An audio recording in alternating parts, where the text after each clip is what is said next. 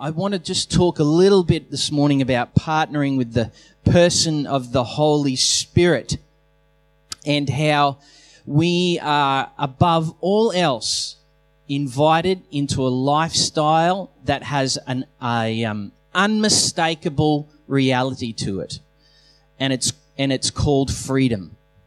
It's called freedom.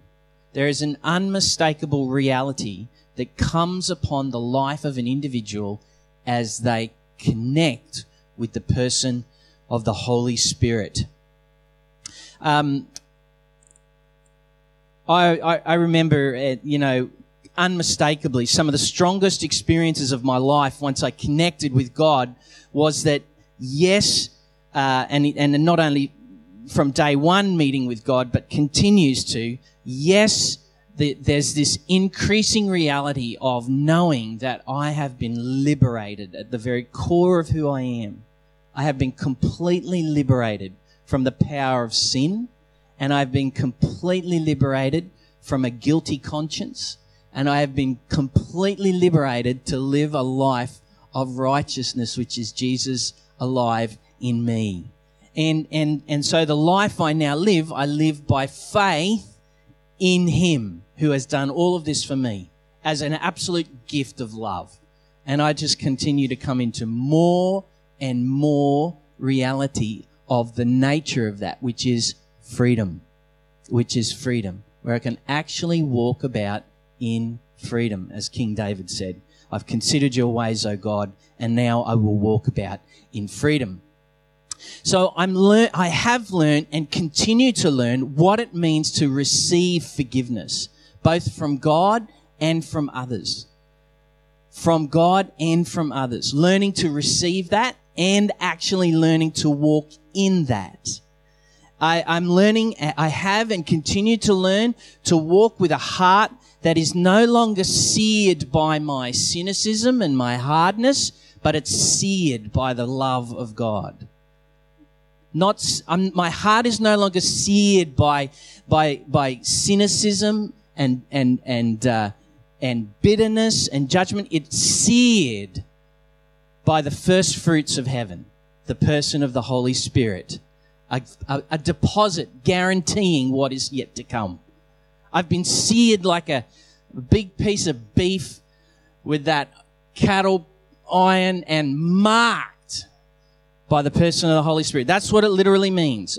I've been sealed. You know, you know the uh, way back when, when there was no such thing as email or or messaging, and you you know you had to write stuff down. Well, once upon a time, even going back a bit further, they would write things down, and then they would people would put their seal on the back of the envelope, saying this who it belongs to, and that it is of utmost importance because I put my seal on this.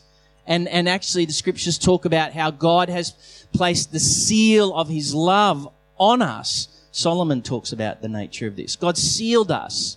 This is where we, where we have been born again. This is where we live from. And this is where we learn to live from. Love, from love, not from hardness of heart, but by the love of God. And yet, I continue to find myself in daily situations and circumstances, stepping into moments, relationships, responsibility with this new lens and a new opportunity to be able to love people like Jesus does. Every day. This is not a one time thing. This is an everyday reality of walking with God. Because that's what we've been brought into a relationship. And yet I still find, and anyone else who doesn't well, hang on. I still find, I still find that even though my spirit and my heart are free and no longer live with no condemnation, yet my flesh and my soul are still learning to come into line with that reality of the work of Jesus Christ alive in me. Yet still learning to have thoughts that are godly yet still learning to actually, like Paul talks about, have the fruit of the Spirit in me over my flesh. Because my flesh has still got appetites. Um, and I'm learning to walk in the power of the Spirit. And that's what I want to touch on this morning. Jesus wants us to partner with the person of the Holy Spirit who now lives in us. We've started this series a few weeks back on um, the koinonia of partnering with God. Let me just see if I can get this going. Okay. No, it's not playing hooky for me. Can you go to the next one for me? Thank you. Of having fellowship with God. Can someone check this out for me? Can you check that out for me? Thanks, Neil. Because I'd rather drive it with that. We started this series a number of weeks back where God has clearly invited you and me into fellowship with God, koinonia, partnership. Thanks, Neil. We're going. Excellent. Oh, look at that. Brilliant. Appreciate your help, mate. And one of the you know things that God wants to bring us into as disciples more and more is the the reality of walking freely and being alive. I can remember it was probably within 2 weeks of when I had my my born again experience of meeting Jesus and I went to spend some time with these beautiful Jesus people and what they did was they committed to walking with me over the next couple of weeks and they prayed for me and they drove demon after demon after demon out of me. Out of my flesh, out of my mind, out of my out of my will. They would I'd met Jesus. And the reason why I was in this moment of being saturated because that's what love does. It wants to saturate the entire person. Jesus didn't come just to save your spirit. Otherwise, he wouldn't have risen, been risen and resurrected from the dead. The physical body has powerful importance in the kingdom of God. And one of the signs of the kingdom is a physical body that's living in the power of the resurrected Jesus. That's why we pray for healing. That's why we see the inbreaking of the kingdom over sin, over sickness. That's why we ask for complete transformation of people's lives, their minds, not just their heart, not just the spirit of a person, but their whole being is important to Jesus. That's why he took on sin. That's why he went into the depths of the earth. That's why after three days his body was risen because the body is important to God. The, your physical body is important to God. And your physical body, if it's anything like mine, it has appetites. And one of the things that the, the, the great earmarks of the Christian life, of the follower of Jesus, is that we, by the power of the Spirit, have the fruit of self control, where we can actually exercise an authority that's given by God, the new life in God, in within us in Jesus Christ, we can lean into our flesh and say, "Hey flesh, it's time to come alive. And it's time to live. It's time to come out from underneath those addictions, those appetites, those longings that are not life-giving. God God has come to set us free. If there's one earmark of the Christian life, that above all else that stands out to me, it is freedom. Freedom in Jesus Christ.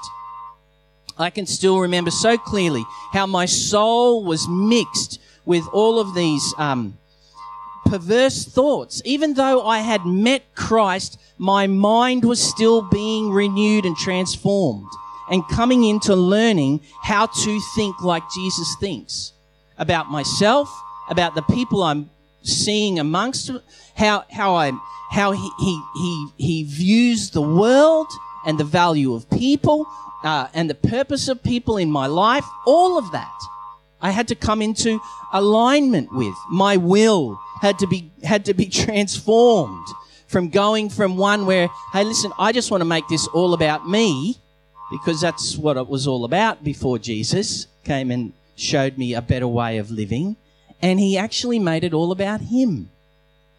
That then actually created room for me to make it all about others.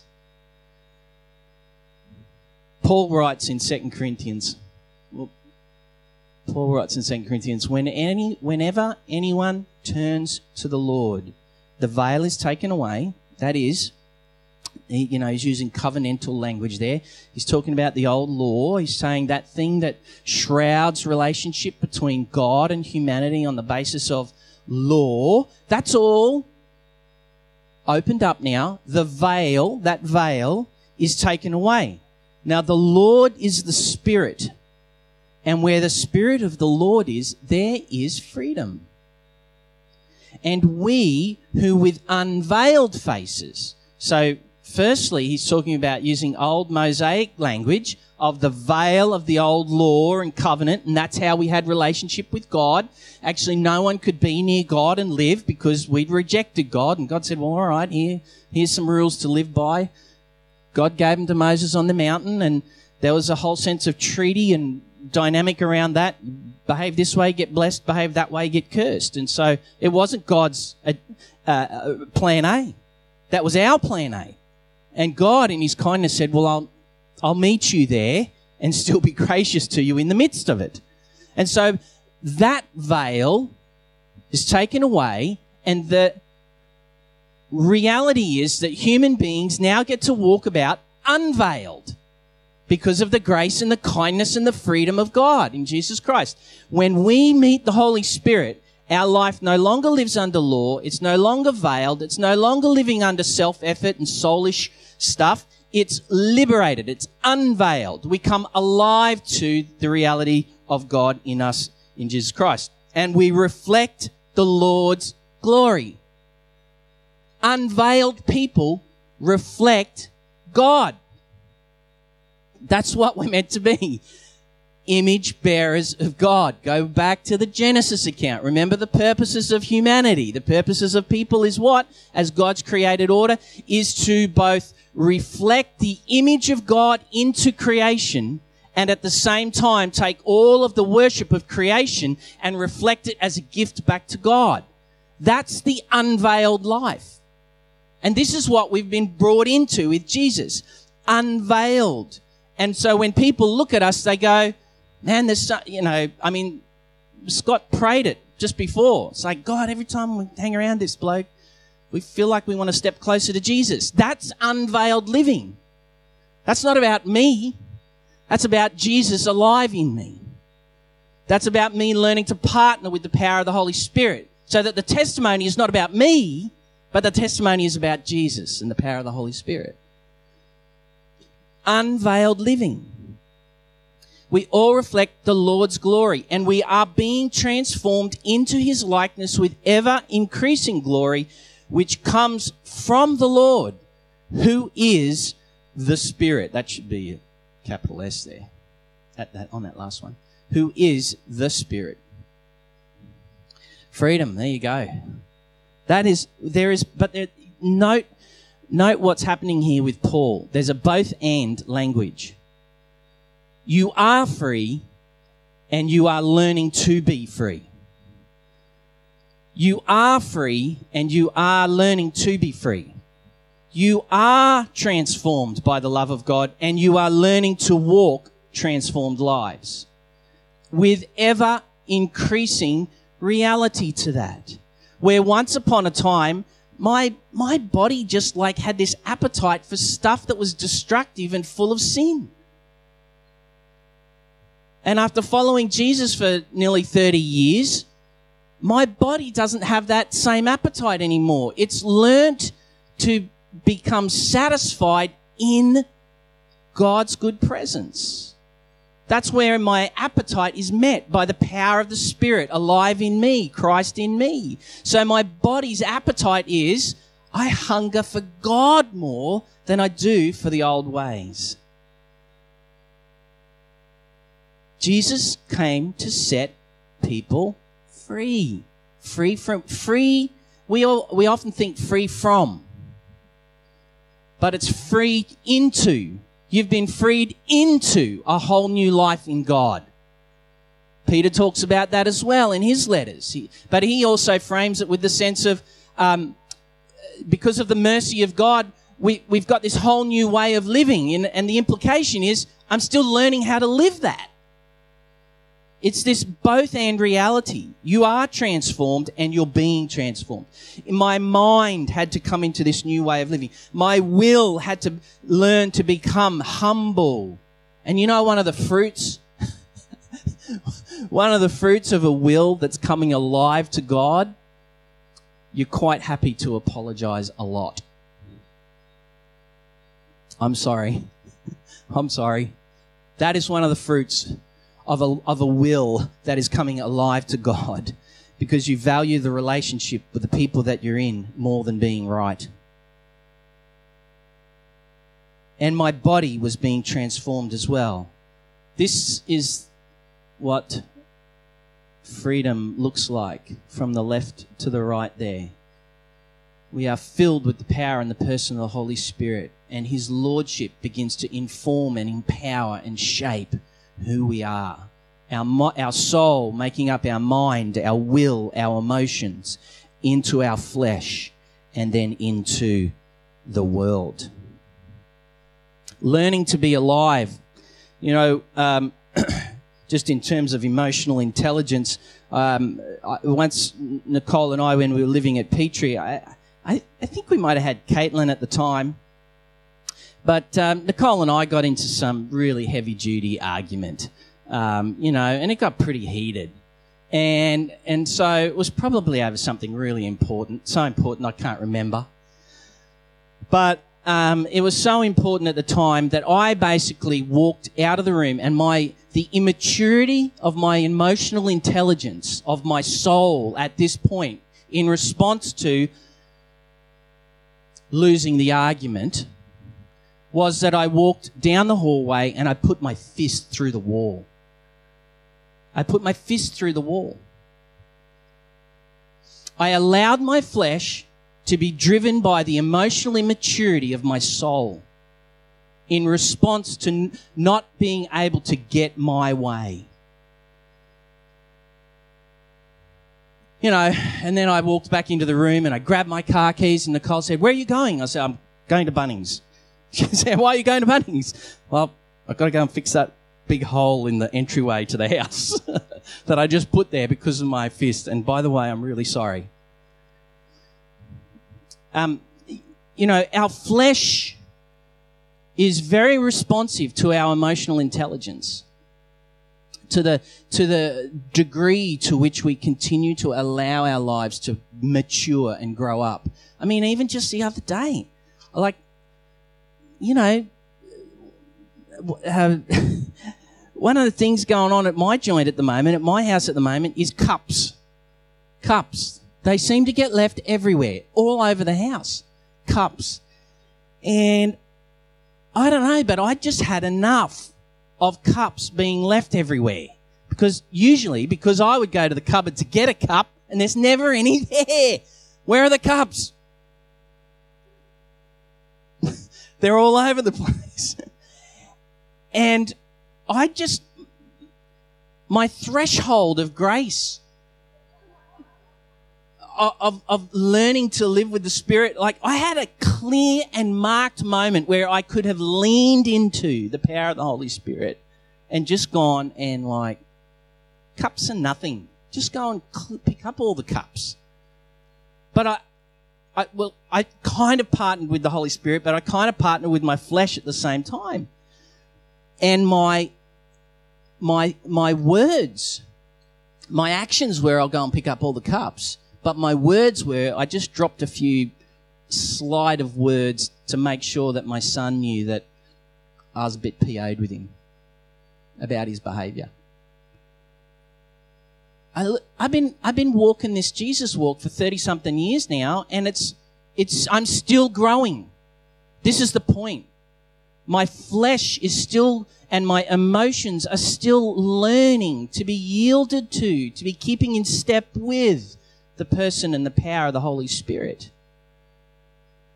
This is a this is a I am transformed and yet with ever increasing glory. So I leave the so I leave picking up all the cups and I start stacking the dishwasher with them, and I go and sit in my leather chair and have a grumble to myself. And then after about 15 minutes, I knew that I was in poor relationship with my son. And I'm like, I can't. It was like the Holy Spirit wouldn't allow me to leave it there. I was happy to leave it there. The Holy Spirit, though, Christ in me, alive in me, was not happy to leave it there. I'm talking really simple stuff. I'm just talking about dirty cups in a house. But this is important mechanics of the big deal of the kingdom of God invading the earth.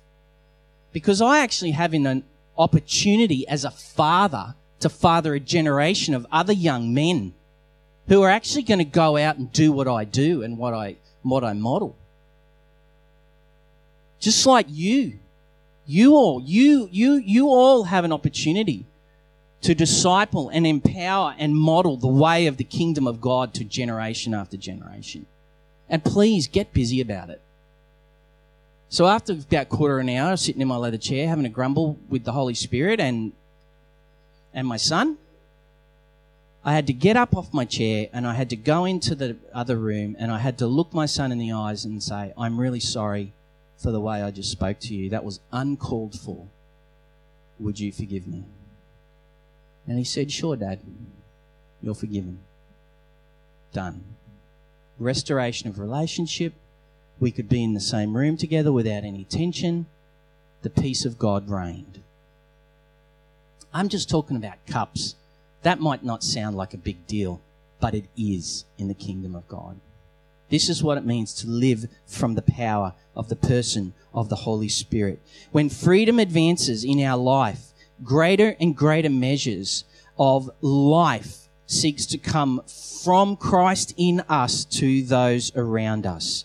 And the fruit is, for those around us, is freedom, just as much as it's freedom for ourselves. Where the Spirit of the Lord is, there is freedom. Um, if you've got your Bible there, quickly turn to 2 Corinthians, uh, 2 Corinthians chapter 3. And in 2 Corinthians 3, I just want to read, uh, read a few scriptures here to you. 2 Corinthians chapter 3, picking up in verse 7. Now, if the ministry that brought death, which was engraved in letters on stone, came with glory, he's talking about here the Mosaic law that, so that the Israelites could not, not look steadily at the face of Moses because of its glory, fading though it was. Will not the ministry of the Spirit be even more glorious? If the ministry that condemns men is glorious, how much more glorious is the ministry that brings righteousness? For what was glorious, what was glorious has no glory now in comparison with this new surpassing glory. And if what was fading away came with glory, how much greater is the glory which lasts?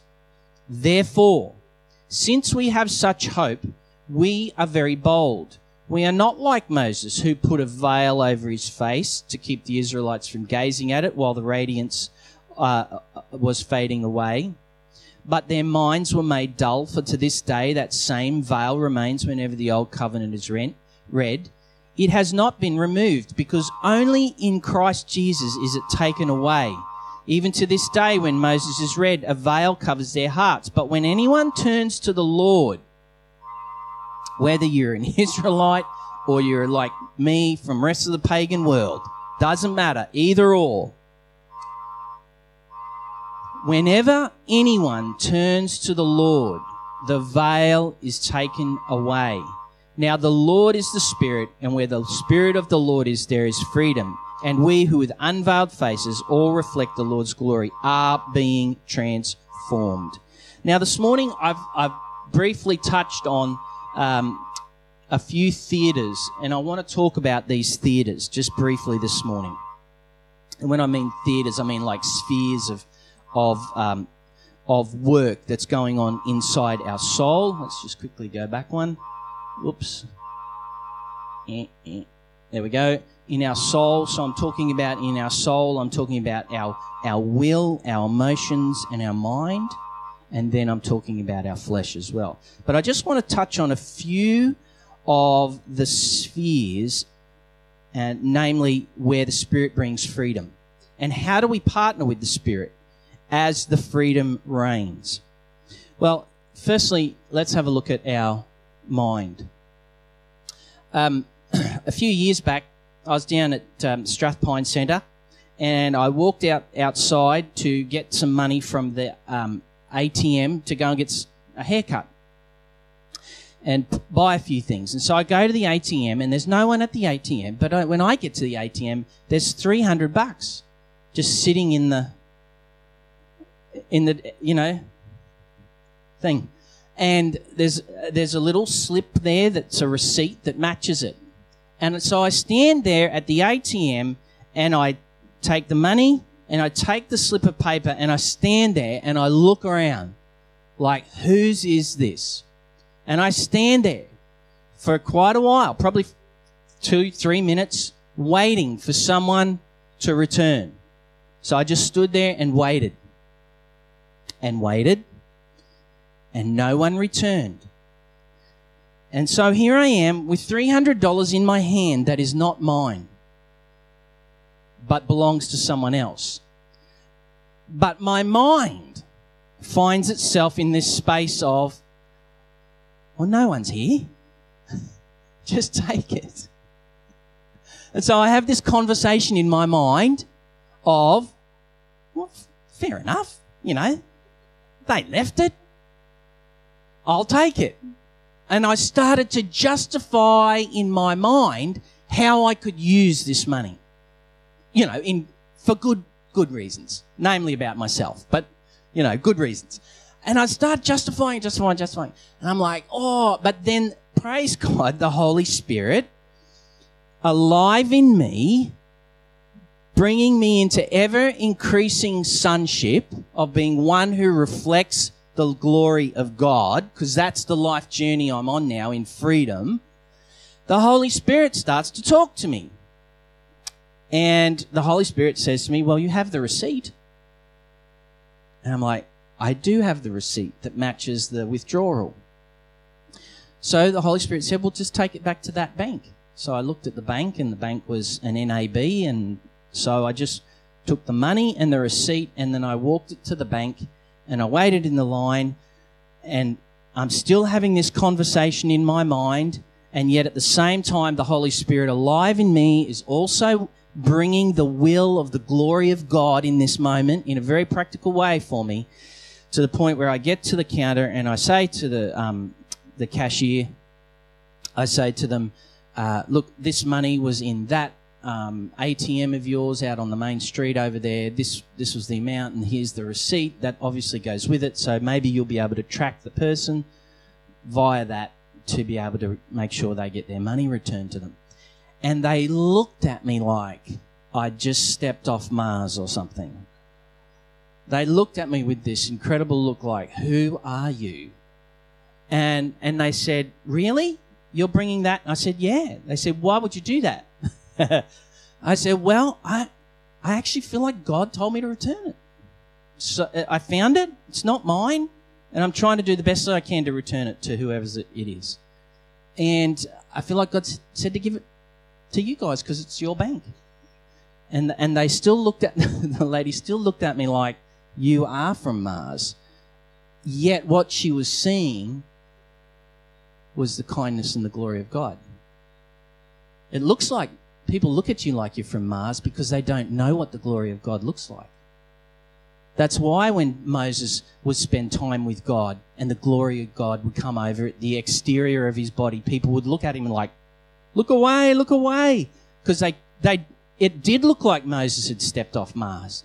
People don't know how to engage with. People don't know how to, wow, that's, that's not normal. It's not normal. It's the kingdom of God. And yet we've settled for normal.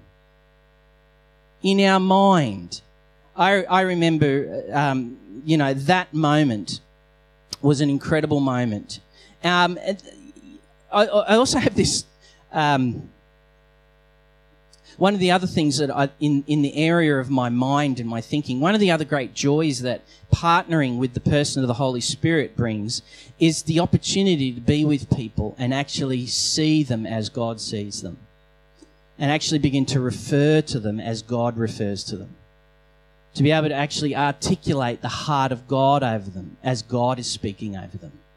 And actually not choo- choose to see them as alive to God and dead to sin, rather than alive to sin and dead to God.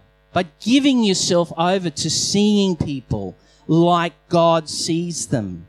Um, and then even seeing yourself like God sees you um, in your mind. I'm not sure if many of you here struggle with anxiety or anxious thoughts, but our thought life, or even some of us have had have thought life that is really toxic. It's filled with just darkness and and and um, and heaviness. But our thought life, that anxious life, that mind life of the mind, can come into a new way of living in Jesus. Paul writes in Philippians 4 Finally, brothers and sisters, whatever is true, whatever is noble, whatever is right, whatever is pure, whatever is lovely, whatever is admirable, if anything is excellent or praiseworthy, think about such things.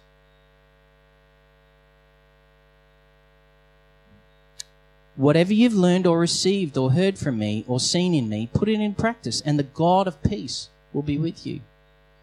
See what, see what happens as, as, as we partner with the dynamics of the Spirit and we allow our mind to actually begin to dwell on the truth of who God is, the nobility of His love, the, the, the rightness of His love for our circumstances, the purity of His love, the ad, just his love is so admirable and life-giving. It's excellent and praiseworthy. And as we give ourselves over in our the life of our mind to these realities of who our God is, what is the fruit of that? The peace of God will be with you. Take every anxious thought captive. Anxiety is a, is a big one in our mind. I, I ah Channel 7, Channel 9, Channel 10, the ABC, they're all shockers. You know, they just are constantly bombarding the world with anxiety. It's, I mean, every storm is a superstorm. I mean, every every every bit of warmth, like this week on sunrise, the weather in Brisbane today is going to be a heat wave, 26 degrees. I'm like, what?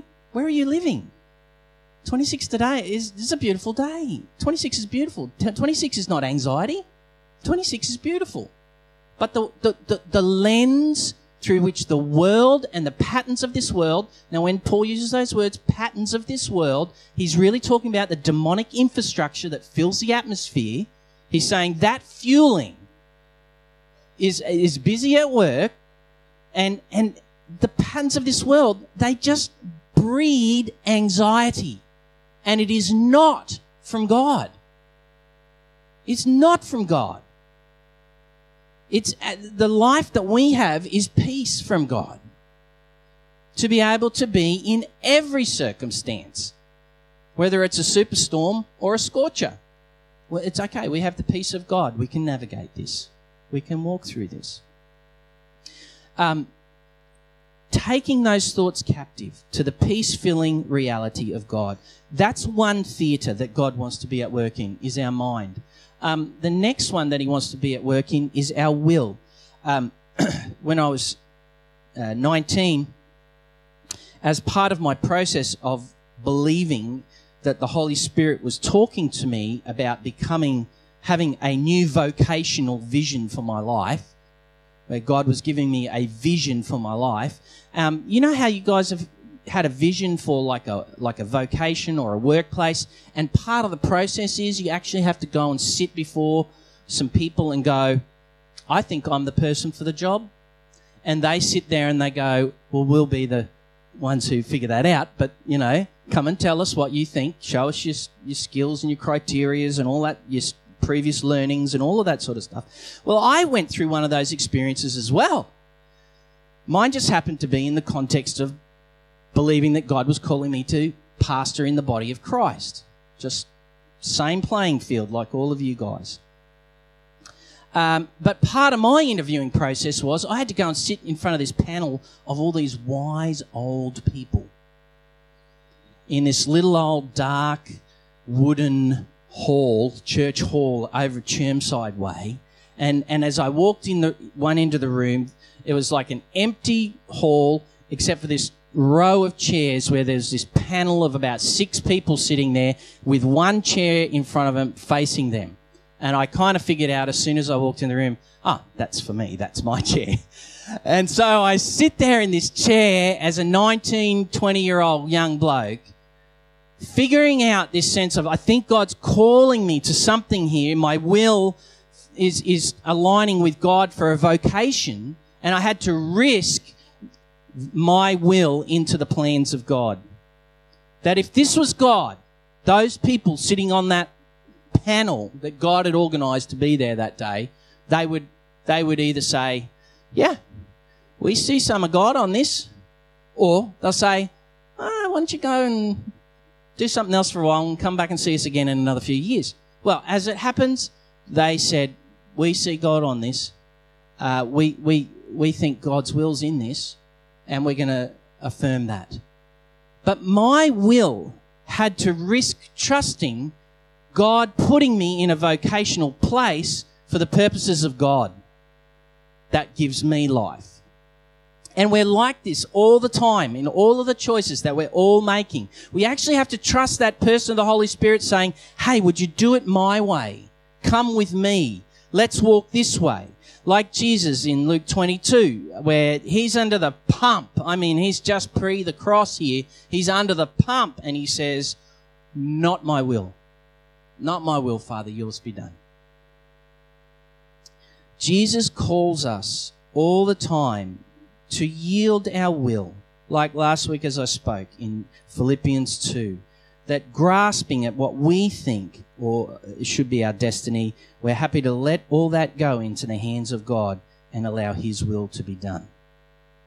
Our will, um, Romans 12 2 reads it like this Do not be conformed anymore to the pattern of this world, but be transformed by the renewing of your mind Notice the implication when your mind in your soul there comes alive to God. The implication is this then you will be able to test and approve what God's will is, his good, pleasing, and perfect will. It's quite, it's quite the, the journey, isn't it? There's, a, there's quite a lot, we're pretty complex creations of God.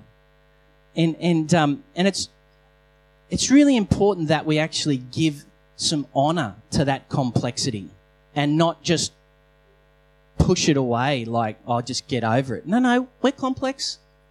God made us this way. God's incredibly complex. Who can figure God? Who can even figure his mind? And yet, we're made in his image. And so we too bear that complexity. And it's okay, folks. It's okay to be complex creations of God. I feel like we spend so much of our time going, oh God, if I just wasn't like me and I was like someone else, then life would be easier. No, no, you'd just be swapping your complexity for who theirs is. you are fearfully and wonderfully made. You are the workmanship of God created in Christ Jesus for good works. You are the many splendid, colourful wisdom of workmanship of God.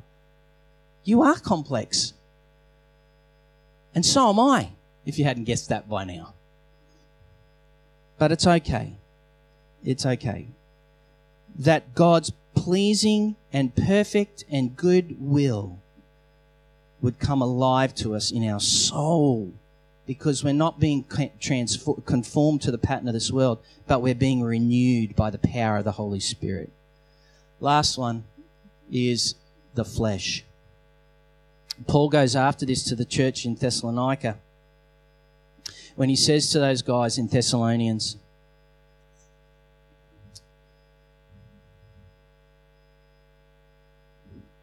Oh, lost my note here.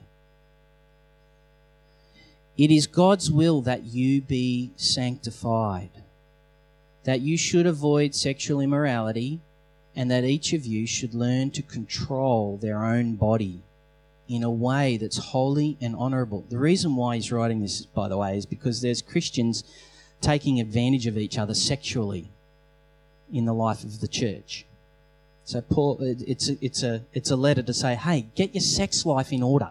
He's not talking about singles here. He's just talking to people. Full stop. Get your sex life in a place of honor.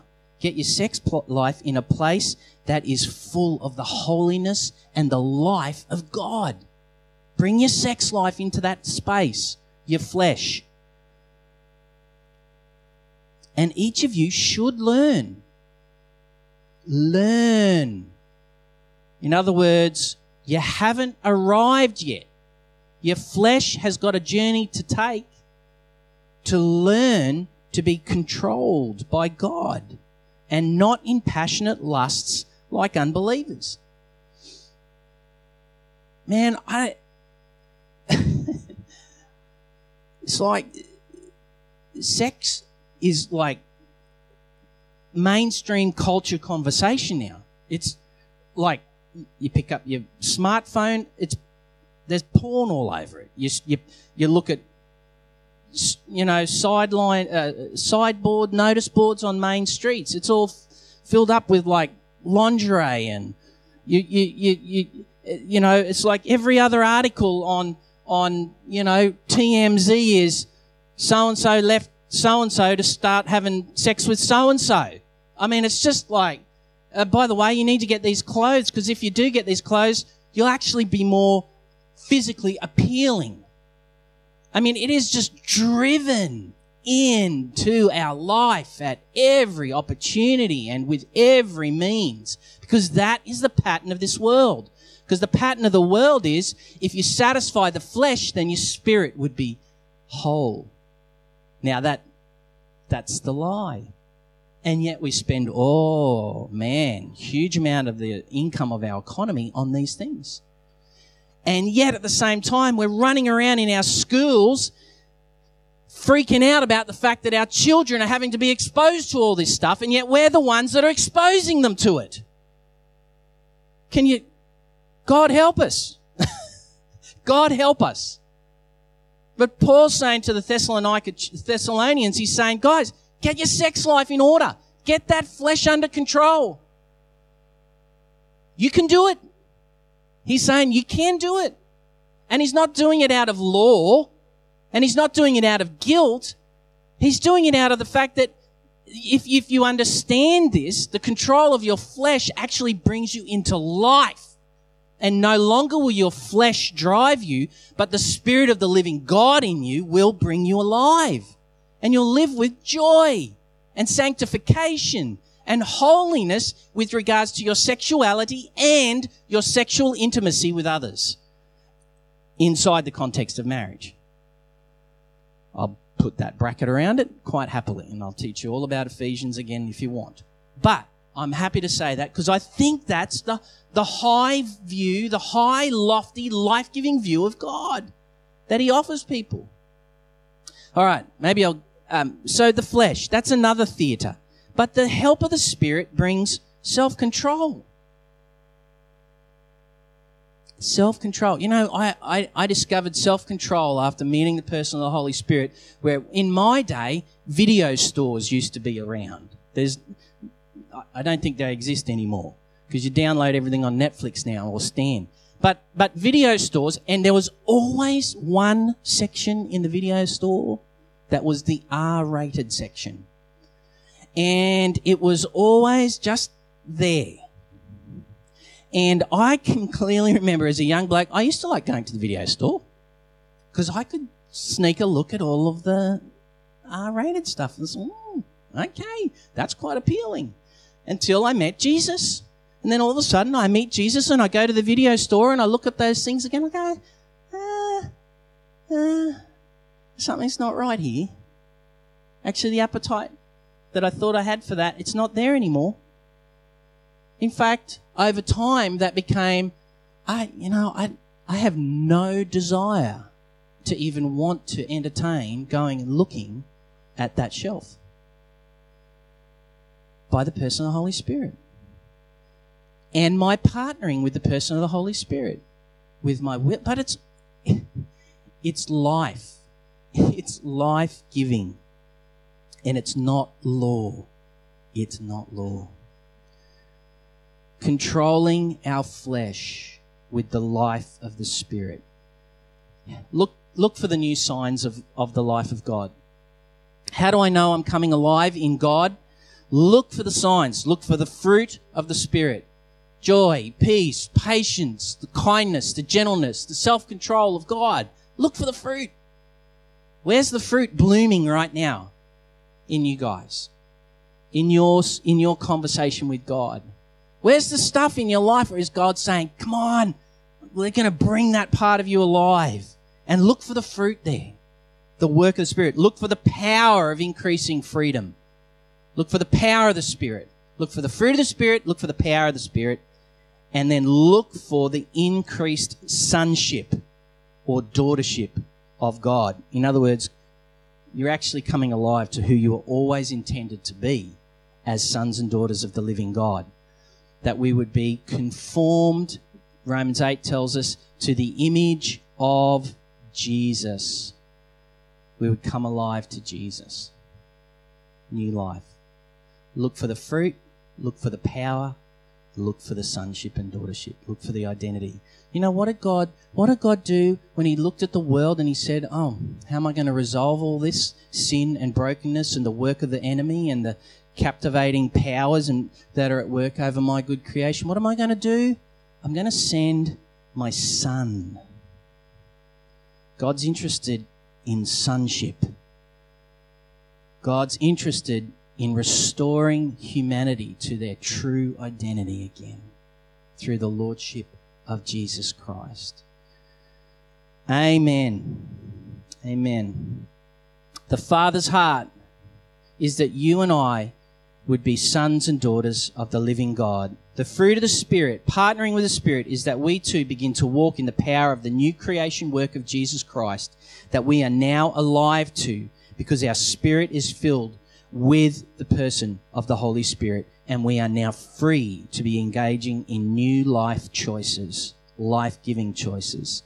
It's also a life work uh, of great dynamic power. It's also a life walk of great humility and partnership. It's a great life walk of love, being a recipient of love and learning to love others through our, from our spirit to our heart and our mind, our will and our flesh, and, and the grace of God that fills us. It's so wonderful to be able to partner with God, not only for ourselves, but for the sake of the world as well. Friends, the kingdom of God is at hand. Let's stand and pray.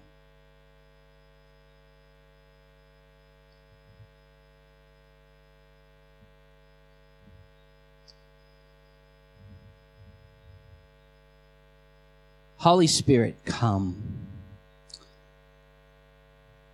Holy Spirit, come. Come fill us.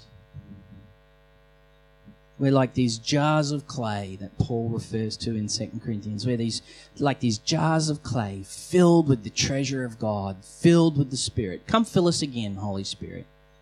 Fill us again, Holy Spirit. Just more.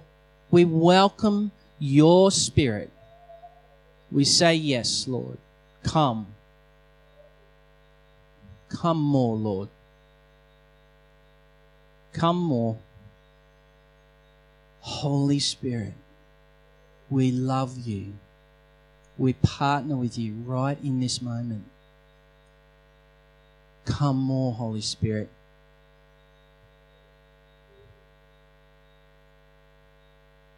That's. Just let the Lord touch touch you. For some of you, this is a, a work in you. For some of this, the Spirit is coming on you. Both end is good. Just let the Spirit come. Let the Spirit of the Lord come upon you. More, Lord.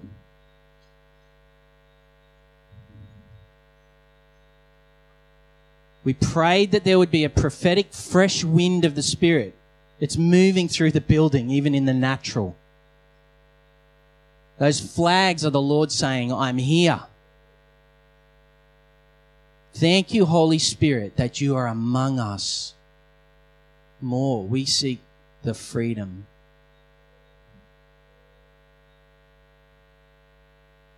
That's it. More. That's it. Just receive the Holy Spirit.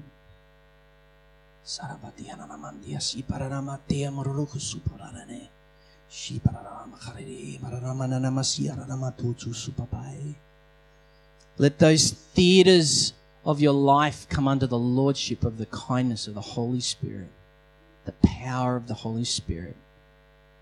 Let those theaters, let your mind, let your will, let your emotions, let your flesh receive the kingdom of God. Life forevermore.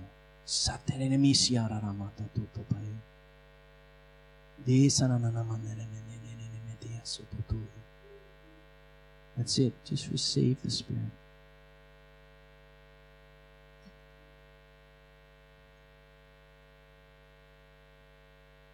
More, Lord.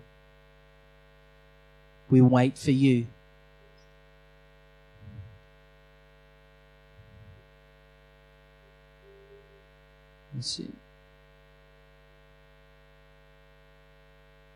Oh, I love the sound of freedom, Lord.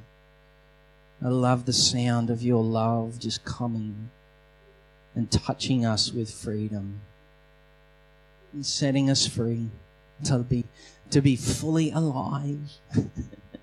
and I thank you, Holy Spirit, that you have not left us Even when we've forgotten who we are and we've partnered with sin and we've partnered with the appetite of our flesh and the toxicity of our thought life and it's led us into dark and heavy and broken places and it's robbed us of life. I thank you, Holy Spirit, you haven't left us. But I thank you that you have placed your seal upon us when we said, Yes, come, Lord Jesus, be my King. I thank you for your promise, Holy Spirit. You have never left us. And I just pray now, Holy Spirit, that your life would just like expand, expand, and the increase of his government would be there. Ever increasing. Thank you, Lord. Freedom. That's it, God. That's it, God. Thank you more.